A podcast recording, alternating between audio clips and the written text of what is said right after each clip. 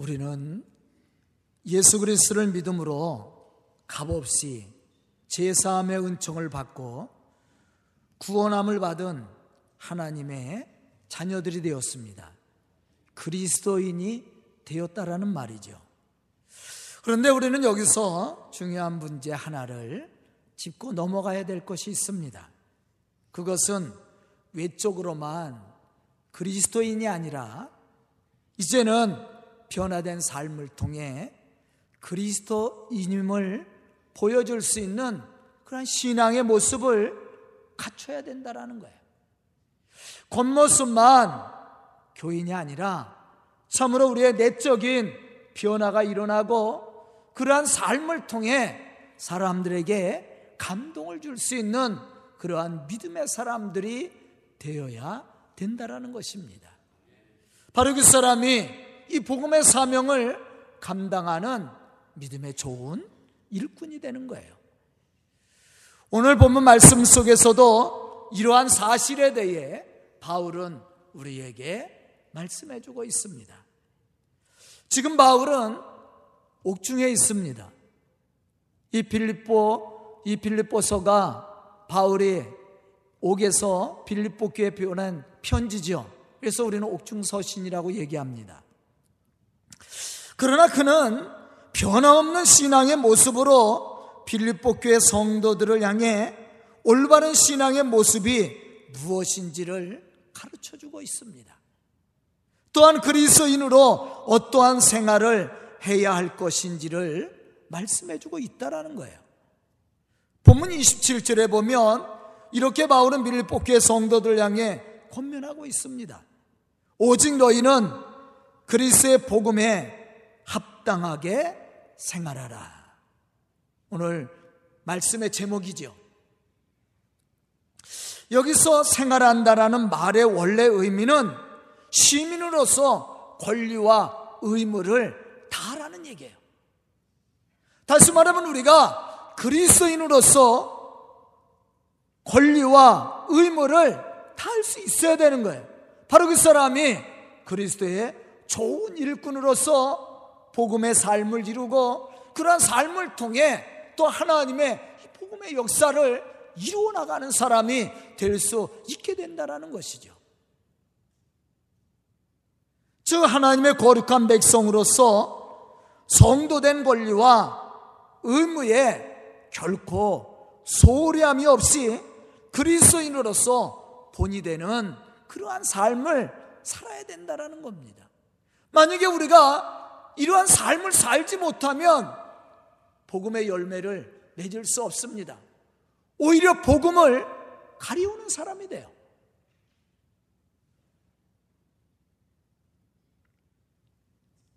사실 바울 당시 세계를 지배했던 나라가 로마죠.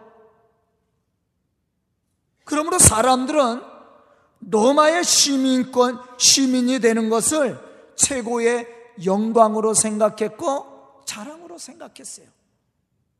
당시 빌립보 교회 사람들은 빌립보 사람들은 대부분 로마 시민권을 가지고 살았습니다. 그래서 그들은 늘 자부심을 가졌어요. 또한 타 지역에서 빌립보로 이주한 사람들은 로마 시민권을 가지고 사는 빌립보 사람들을 부러워했습니다. 바울은 이러한 당시 상황을 빗대어서 빌립보 사람들이 로마 시민권을 가지고 사는 것을 자랑스럽게 여겼듯이 빌립보 성도들에게 성도로서 복음에 합당한 삶을 살 것을 권면하고 있는 거예요. 우리가 하늘의 시민권을 가지고 사는 성도의 삶, 그것은 더 자부심을 가져야 되고 더 자랑할 수 있는 축복의 시민권입니다.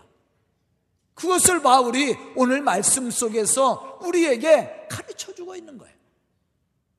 그렇다면 복음에 합당한 생활을 하기 위해 갖추어야 될 신앙의 모습은 무엇입니까? 오늘 말씀 속에서 우리는 그 해답을 찾아봐야 되고 더 나아가서는 그 그러한 신앙의 삶을 통해 하나님을 영화롭게 하고 복음에 합당한 열매를 우리가 맺어가야 된다라는 것이죠. 그럼 우리가 어떠한 신앙의 모습으로 하나님이 맡겨주신 그 복음의 사명을 우리가 감당해 나갈 수 있습니까? 첫째로 흔들리지 않는 믿음으로 복음을 위해 협력해야 된다라는 거예요. 다시 말하면 우리가 예수 안에서 한 마음과 한 뜻을 가지고 주의 거룩한 이 복음의 역사를 감당해 나가야 된다라는 겁니다. 본문 27절에 보면 바울은 교회 성도들 향해서 이렇게 말하고 있습니다. 오직 너희는 그리스의 복음에 합당하게 생활하라. 이는 내가 너에게 가보나 떠나 있으나 너희가 한 마음으로 서서 한 뜻으로 복음의 신앙을 위하여 협력하는 것이라. 그렇게 말씀을 했어요. 복음을 위해서 협력하는 것이다. 그럼 복음을 위해서 우리가 어떻게 협력해요? 한 마음을 가지라 그랬어요. 여기서 한 마음이 의미하는 뜻은 영원히 하나가 된다라는 의미를 가지고 있어요. 이는 성령의 사역으로서만 가능한 것인데 바울은 성령의 하나 되게 하시는 사역을 쫓아 빌복계 성도들이 한뜻 즉 세상의 모든 욕망과 또한 감정을 내려놓고 오직 하나님의 목표 복음을 위해서 협력하되 어떠한 고난과 환란이 찾아올지라도 그것을 두려워하지 않고 흔들리지 않는 믿음으로 복음 사역을 감당해 나갈 수 있는 믿음의 사람들이 되라는 거예요. 또 여기서 서서 그랬어요. 한 마음으로 서서. 서서라는 말은 견고하게 서서 경계에 임하는 전투 자세를 의미하고 있습니다. 협력한다라는 말은 보병과 기병이 연합함으로 작정, 작, 작전을 수행하는 것을 의미하고 있어요. 따라서 마귀의 연적 전쟁을 수행하는 성도들에게 필요한 것은 예수 안에서 한 마음, 한 뜻을 가지고 복음 사역을 위해서 협력해야 됨을 우리에게 말씀해 주고 있는 겁니다. 우리가 가든 재능은 여러 가지죠. 우리가 받은 은사는 여러 가지입니다. 그것을 우리가 자랑할 것이 아니라 우리가 받은 그 모든 은사를 가지고 하나님의 복음을 위해서 한 마음 한 뜻이 되어 서로 협력하고 섬김으로 이 거룩한 일들을 감당해 나갈 수 있어야 된다라는 거예요. 바로 그것이 좋은 그리스도인입니다. 베드로전서 5장 8절에 보면 이렇게 말씀하고 있습니다. 마귀는 우는 사자와 같이 두루 다니며 삼킬 자를 찾아다니니라. 그러면 성도된 우리는 항상 영적 전쟁을 수행하는 신령한 하나님의 군사로서 흔들림이 없는 믿음을 가지고 서로 협력해야 된다는 거예요. 마음이 나눠지고 분열, 분열된 군대가 승리를 얻을 수 없는 것처럼 예수 그리스도 안에서 하나 된 믿음을 가지고 협력하지 못하는 교회는 분쟁과 분열이 일어날 수밖에 없지요. 이런 교회는 부흥하지 못합니다. 우리는 가보나 떠나 있으나 우리가 예수 안에서 한 마음을 가져야 돼요. 물론 생각도 다르고 가진 성격도 다르고 가진 은사도 다릅니다. 그러나 우리가 우리의 그러한 모든 것들을 내려놓고 그리스도 안에서 하나가 될 수 있는 믿음을 가져야 돼요. 그리고 협력을 해야 됩니다.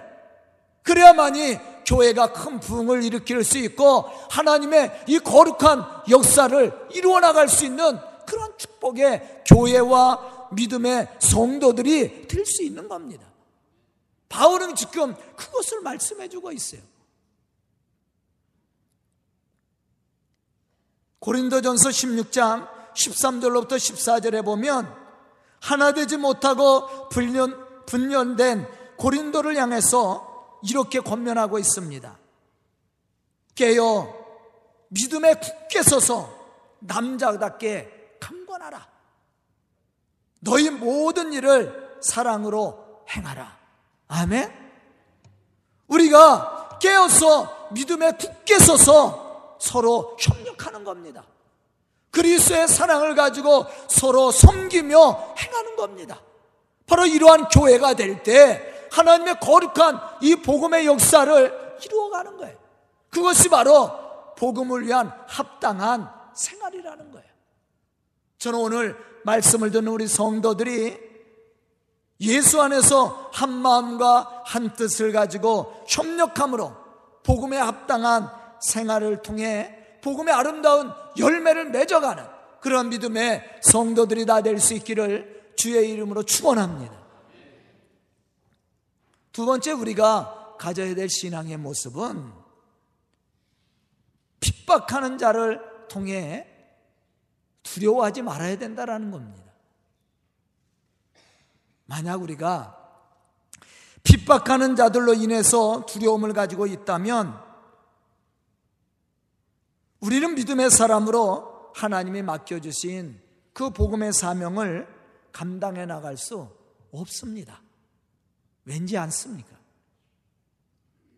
만약에 핍박 때문에 우리에게 찾아온 고난과 시험 때문에 우리가 두려워하고 염려하고 있다면 그 사람은 믿음이 없는 사람이에요. 하나님이 우리에게 허락하여 주신 구원의 감동과 증거가 없는 사람이에요. 다시 말하면 불신앙의 사람이라는 거죠.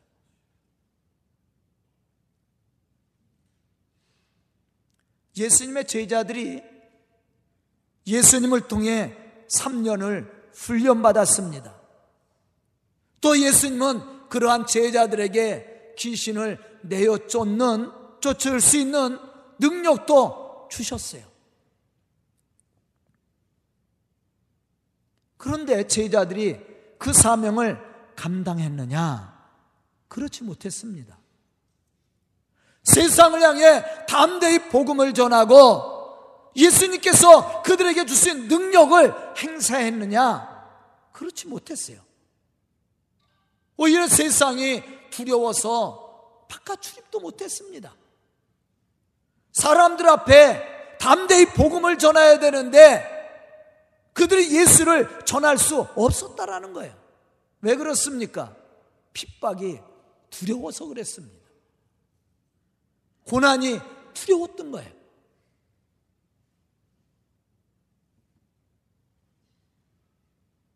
하지만 그들이 성령의 도우시는 은혜를 받고 믿음의 확신이 생겼습니다. 예수님께서 말씀하셨던 그 말씀들이 깨달아지고 그것이 믿음으로 가슴 속에 와 닿기 시작했습니다. 그러한 제자들은 세상을 향해 담대히 복음을 전합니다.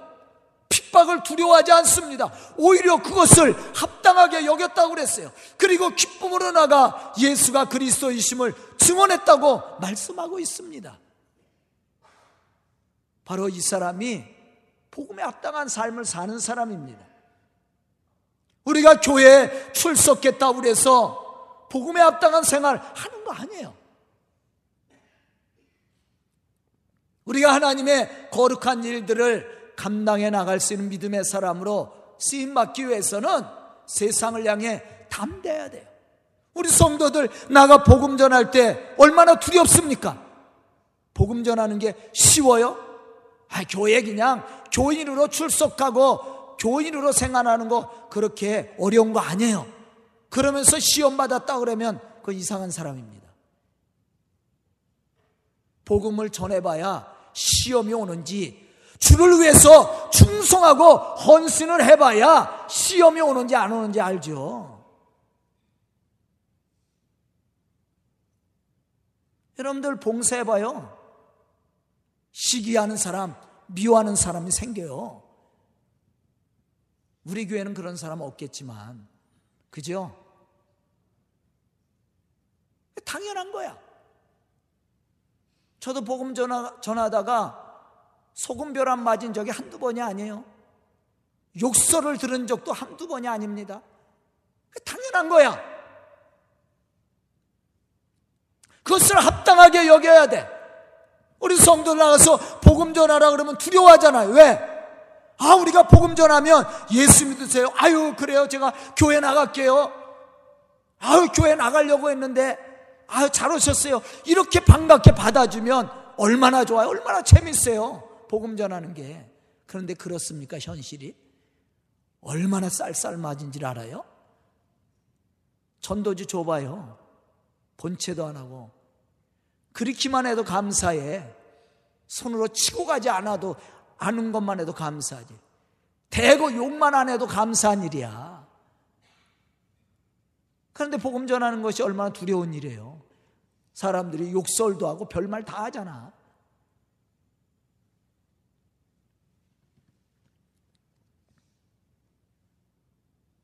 그것이 두려워서 우리가 복음을 전하지 못한다면 아직 내 속에 예수의 사랑과 구원의 증거가 없는 사람이에요. 제자들도 그랬어요. 그런데 성령의 은혜를 받고 말씀이 깨달아지고 예수가 그리스도인 것이 믿어지기 시작했을 때 그들은 담대히 세상을 향해 복음을 전했어. 핍박을 두려워하지 않았어. 그것을 합당하게 여겼다라는 거예요. 기쁨으로 여겼다라는 거예요. 본문 28절에 보면 이렇게 말씀하고 있습니다. 무슨 일에든지 대적하는 자들 때문에 두려워하지 아니하는 이 일을 듣고자 함이라. 이것이 그들에게는 멸망의 증거요 너희에게는 구원의 증거니 이는 하나님께로부터 난 것이니라. 우리가 하나님이 맡겨주신 그 복음의 사명을 감당하는 믿음의 사람으로 등이 그 사명을 감당하려면 앞에서 말한 것처럼 성령이 주시는 은혜로 하나 되는 신앙을 가지고 협력도 해야 되겠지만 더 나가서는 우리를 핍박하고 대적하는 자들 앞에 당당하게 복음을 전할 수 있는 믿음이 필요한 거예요.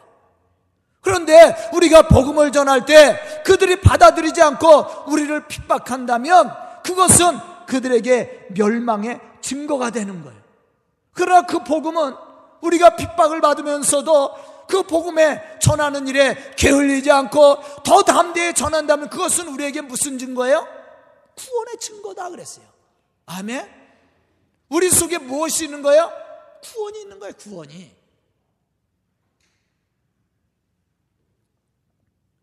사실 오늘 말씀이 기록, 기록된 당시 빌립보 교회나 갈라디아 교회나 그리고 고린도 교회는 심각할 정도로 유대인들과 이방인들로 인해 회방과 박해를 받았을 때입니다. 사도행전 16장 22절로부터 23절에 보면 바울과 신라가 빌립보에 들어가서 복음을 전하고 귀신 들린 여종을 고쳐준 사건이 있습니다. 그런데 바울과 신라가 이 귀신 들린 여종을 고쳐준 것 때문에 고소를 당하고 매를 맞고 옥에 갇힌 적이 있어요. 이 말씀을 보면 그렇게 기록이 되어 있습니다.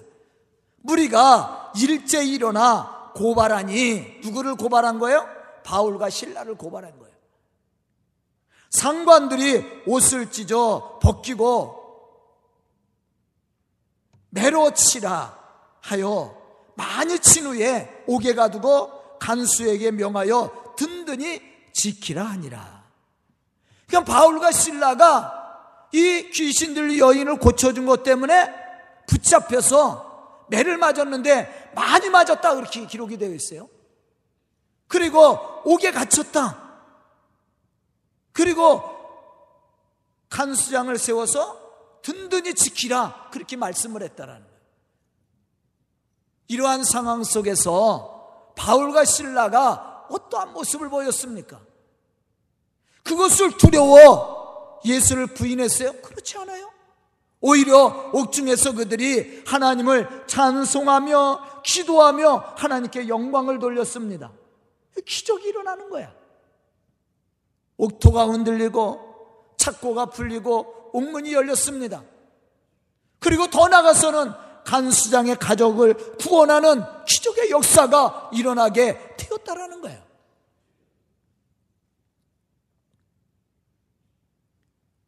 그리스도인들은 대적하는 자들 앞에 놀랄 필요가 없어요. 두려울 필요가 없습니다.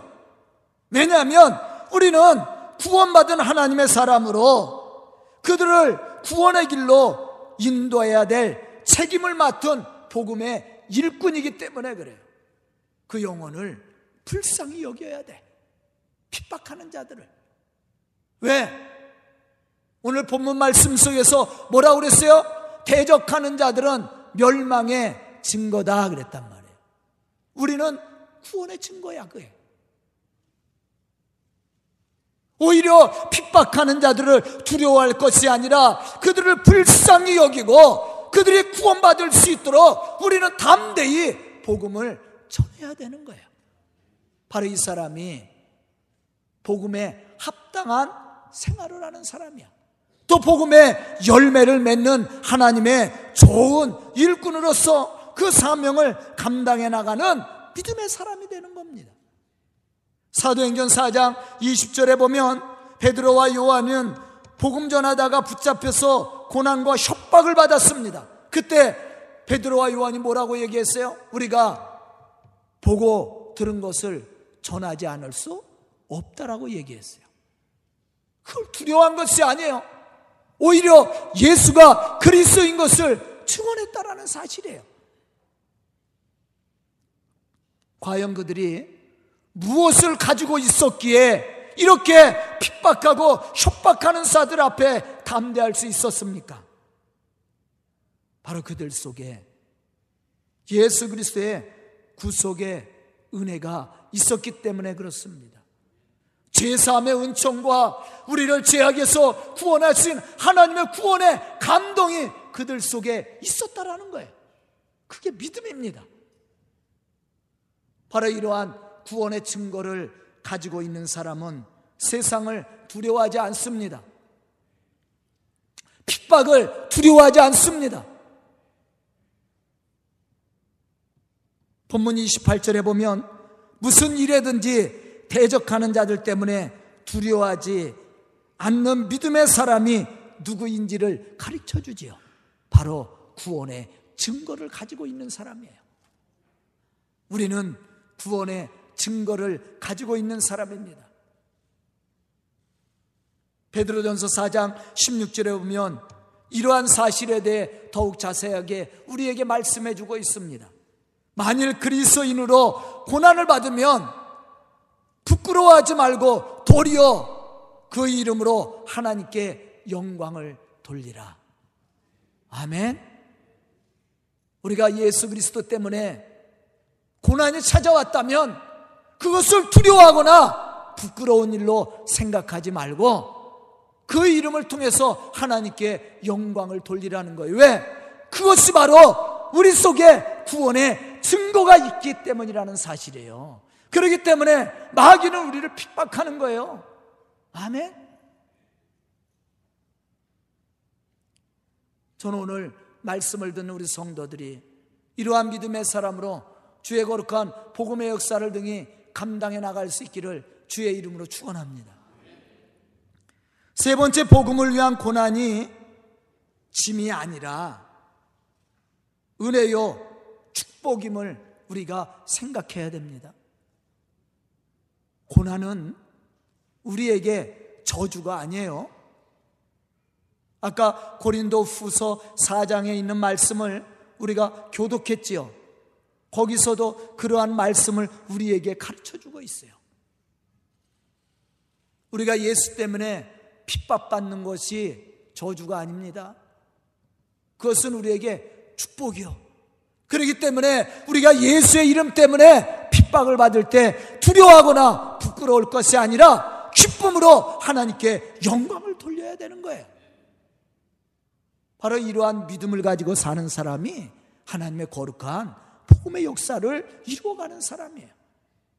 사실 고난과 핍박을 좋아하는 사람이 세상에 어디 있습니까? 저도 싫어요. 예? 아무리 예수 때문에 고난을 받는다 해도 그것을 좋아할 사람이 세상에 어디 있어요? 그건 즐거운 일이 아닙니다, 사실은.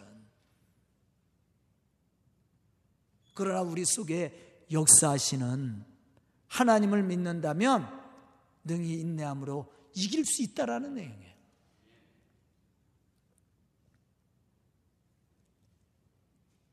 시편 119편 71절에 보면 이렇게 말씀하고 있습니다. 고난 당한 것이 내게 유익이라. 이로 말미암아 내가 주의 윤례들을 배우게 되었나이다. 고난 당한 것이 유익이랍니다. 고난이 우리에게 무슨 유익이 되겠어요. 그러나 우리에게 고난이 유익한 것은 그 고난을 통해서 우리에게 참된 신앙의 모습을 가질 수 있는 신앙의 믿음을 주시고 또 허물과 죄로 죄를 바로 볼 수 있는 믿음의 눈을 주시고 더 나아가서는 우리를 구원하시는 하나님의 그 구원을 체험할 수 있는 능력을 우리가 체험할 수 있게 된다라는 거예요. 그래서 고난이 우리에게 유익한 거야. 우리 아이들 키우는 엄마들 할머니들이 뭐라 그래요? 아유, 걔 뭐 하나 배우려고 아픈 거야. 그런 말 하잖아요.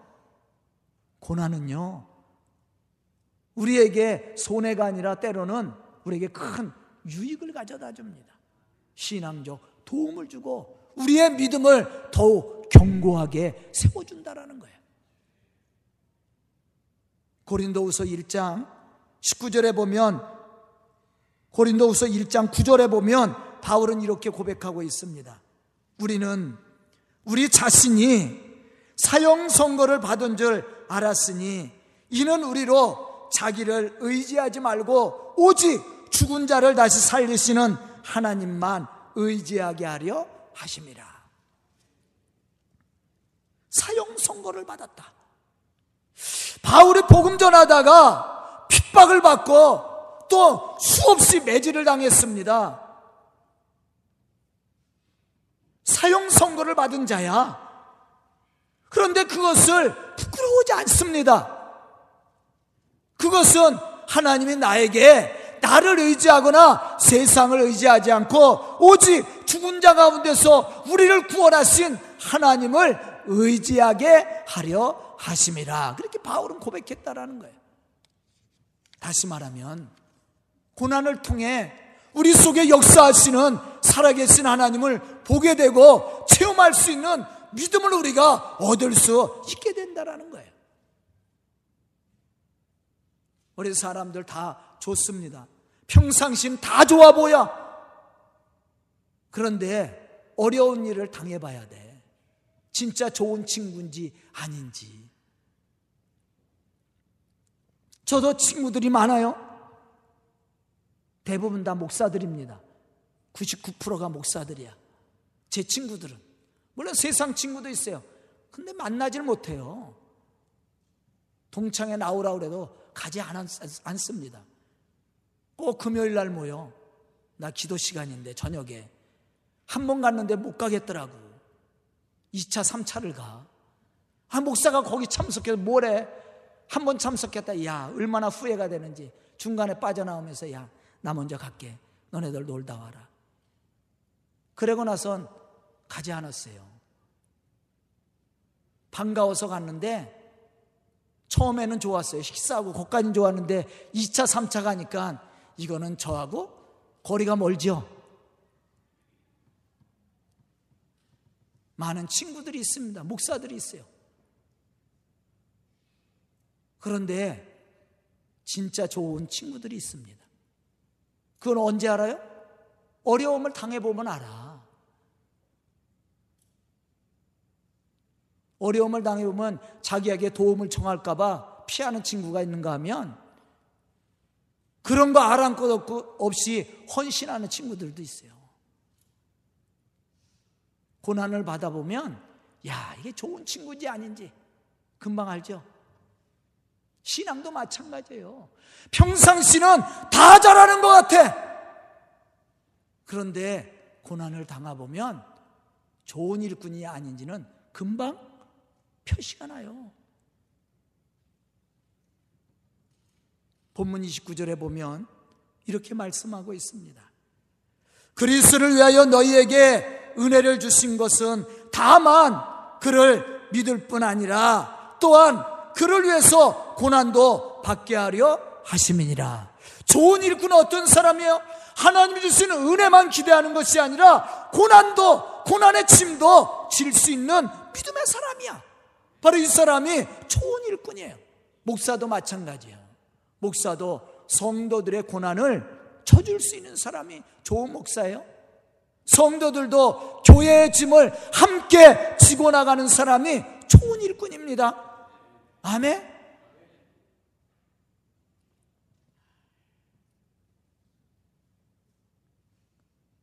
마태복음 5장 11절로부터 12절에 보면 예수님 또 이렇게 말씀하고 있습니다. 나를 나를 말미암아 너희가 너희를 욕하고 박해하고 거짓으로 너희를 거슬려 모든 악한 말을 할 때에는 너희에게 복이 있나니 기뻐하고 즐거워하라. 우리가 예수의 이름 때문에 박해를 받고 욕을 먹고 악한 말을 들을 때 너희에게 복이 있다 그렇게 말씀하고 있어요. 그러므로 너희는 기뻐하고 즐거워하라. 여기서 분명히 알아, 야 될 것은 예수의 이름 때문입니다. 예수 때문이야. 그 말은 우리에게 구원의 증거가 있다라는 거예요. 그래서 마귀가 우리를 핍박하는 거예요. 마귀가 우는 사자와 같이 삼킬자를 찾아다닌다고 그랬죠. 그런데 마귀가 믿음 없는 사람, 시험에 빠진 사람을 찾아가요? 찾아갈 필요도 없어요. 넘어진 사람 찾아가면 뭐해? 마귀가 찾는 것은 신앙 좋은 사람이에요. 믿음 좋은 사람이에요. 그래서 우리에게 이러한 시험이 오고 고난이 왔다면 그걸 기뻐하라는 거예요. 그게 축복이요. 왜? 우리에게 구원의 증거가 있다라는 얘기입니다. 우리 속에 예수의 은혜와 구원의 축복이 넘쳐난다라는 얘기예요. 그래서 기뻐하고 즐거워하라는 얘기입니다.